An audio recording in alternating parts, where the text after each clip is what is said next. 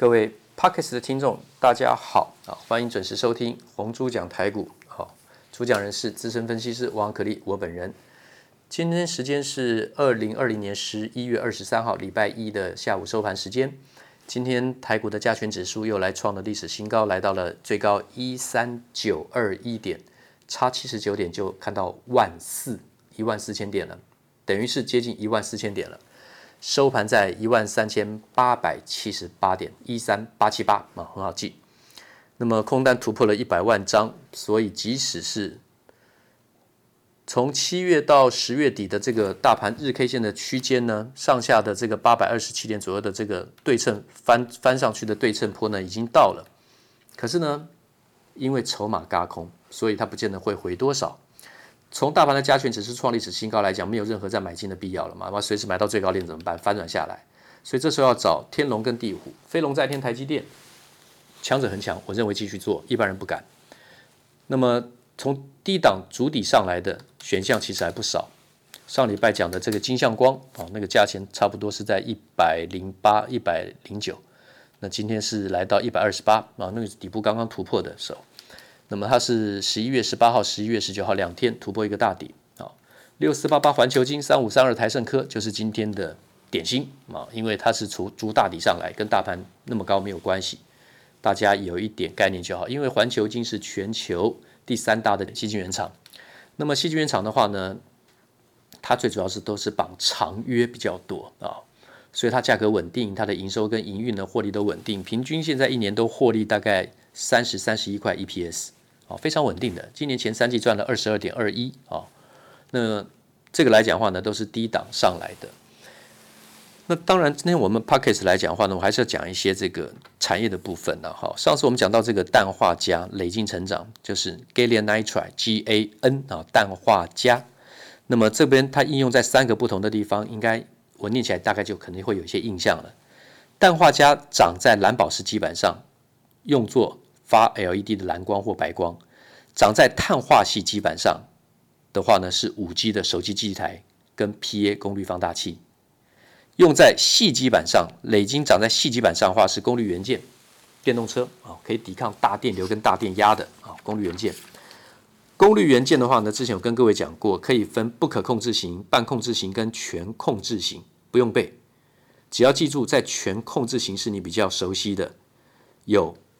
MOSFET 跟 IGBT，其实还有一个叫 GTO，不用了解，那叫可关闭晶体杂流管，那个不用了解，那是老的技术。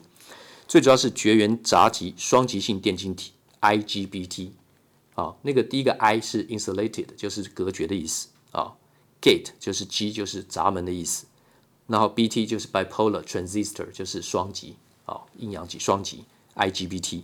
另外一个就是金属氧化物半导体场效电晶体 MOSFET。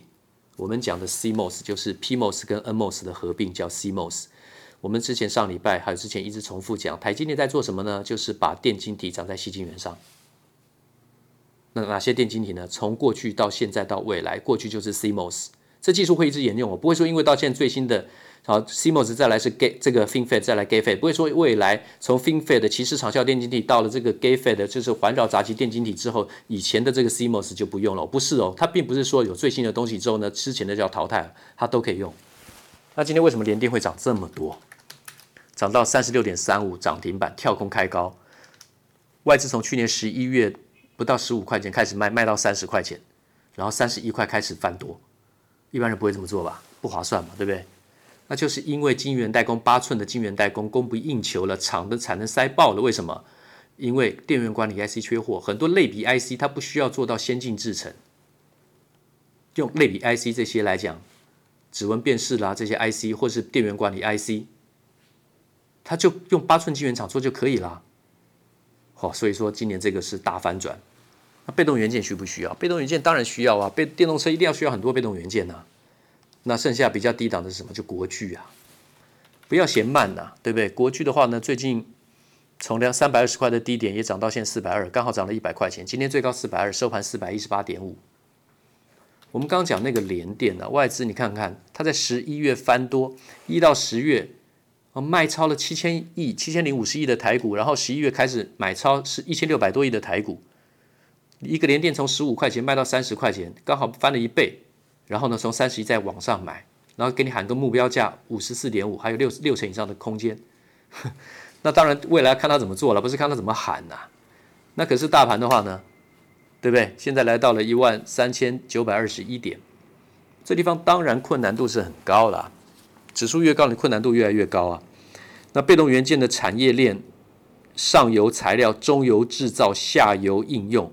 下游应用的话，其实跟很多的电子元件一样啦，就是行动手机啦，哈、哦，这个行行动装置嘛，对不对？还有这个五 G 基地台，还有数位显示器、电脑周边 （peripheral devices），就是电脑周边元件。最主要被动元件在上游的材料，它有电阻器的材料是哪一些？要知道，氧化铝陶瓷基板。氧化铝陶瓷基板，陶瓷其实都是金属氧化物、会形成像粉末一样，或是结结烧结成一个板材。然后呢，电容的材料呢，电阻、电容、电感嘛，是被动元件。电容的话呢，是界面的磁粉，还有化成的铝箔。那电感的材料呢，有铁气体跟导电浆体啊、导电浆膜。那么中游的制造就是电阻、电容、电感，做出这个电阻器、电容器、电感器。电阻器有哪些呢？有可变电阻、热敏电阻。那电容器有哪些呢？有固态电容、电解电容。电感器就磁芯跟线圈。不了解这个没关系，只要知道被动元件就是电阻、电容跟电感。那么功能电阻器就会释放一些热能，阻断一些热能，避免被烧掉。你的电路系统被烧掉，电流太大的时候，它要帮你阻隔。它有。调节电流、电压大小的功能，光是那个“阻”字 （resist） 阻抗，大家从字面就知道它有这个功能。那电容器的话呢，既然是一个容 （capacity），对不对？英文 capacity 那个容，容器的容，它就是可以装住东西、储存东西，对不对？所以它有储存，储存当然也可以释放啊，电流、电压，所以可以控制这个电流、电压的时间跟大小，就是导通的时间大小。它类似电池的功能，对不对？电容器很类似电池的功能。那电感呢？电感叫过滤很多的杂讯。这个线路那么密集，这个传输的设备、射频元件，它当然很容易造成杂讯啊。它要过滤一些杂讯，要怎么去过滤这个杂讯？之前我们之前有讲过，后面以后未未来我也还会再讲。所以电感器最主要是过滤杂讯，就是防止电磁波的干扰。这个是非常重要的哦，在高频元件里面，过滤杂讯是非常非常重要的。那么今天的话呢，被动元件电阻、电容、电感的基本的功能就先讲到这里。结束之前，我们来在幼幼班，我们连我们是蝌蚪班、幼幼班，现在已经录了八分钟了，我还可以再多讲个两三分钟啊。我们讲什么是电荷啊？Charge，C H A R G E 英文。Charge 就是收费嘛，还有充电的意思，对不对？Charge，Charge 就是充电器，对不对？电荷那个荷是一个草字头底下一个和，人可和，负荷的荷，对不对？会叫做电荷是英文翻译的。什么叫电荷？是许多次原子力所拥有的一种守恒性质。哇，这个听起来好像就背不住，没关系，不用记。但是它决定了带电粒子在电磁方面的物理行为。负负会排斥，正负会互相有吸引力。注意，电荷同性相斥，异性相吸。那电荷有分正电荷跟负电荷。我们刚刚讲负负相斥，正负相吸啊。那么，所以有分正电荷跟负电荷。记住，电荷分正电荷跟负电荷。静止的这个电荷带电的粒子，它就会产生电场。注意，静止的电荷就会产生电场。那移动中的带电粒子，就是移动中的这个电荷会产生电磁场，这个跟弗莱明右手定则有关啊，以后再讲。反正记住电荷，你要记住的就是有分正负电，正电荷、负电荷。然后呢，静止的产生电场，移动的产生电磁场，电场跟电磁场啊，静止的产生电场，移动的产生电磁场。那什么叫做电流？就跟我们刚刚电荷讲的有关，电流。就是电荷平均定向一个方向哦，往一个特定的方向平均定向的移动，电荷在移动，我们就称作电流。哇，这样就清楚了。刚刚讲了半天，为什么不先讲这一句？对了，应该先讲什么叫电流。电流就是说电荷的平均定向移动，平均一定向的移动的电荷就叫电流。好，那回来再听一下，电流就分正电荷跟负电荷。静止的电荷叫做电场，产生电场；移动的电荷的带电粒子，它会产生电磁场。所以电流就是叫做电荷的平均定向移动，每秒通过一个 Coulomb 库伦，翻成中文叫库伦，科学家的名字信了。通每每秒钟通过一库伦的电荷量称为一安培，大家知道一个 A ampere 啊，我们这个电多少一安培啊？摩托车是多少四安培啦？什么六安、十二安培什么的，对不对？啊，电池是多少？这个零三三安培什么零点三什么多少安培？电流的单位。称作安培，那什么叫电压呢？是驱使电流在导线中流动的那个力量，那个原动力就叫做电压。有电流才会有电压。好，那今天就先讲到这里就可以了，明天见。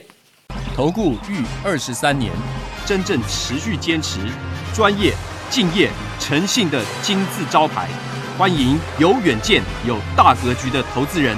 加入红不让团队的行列，二三六八八七七九，二三六八八七七九。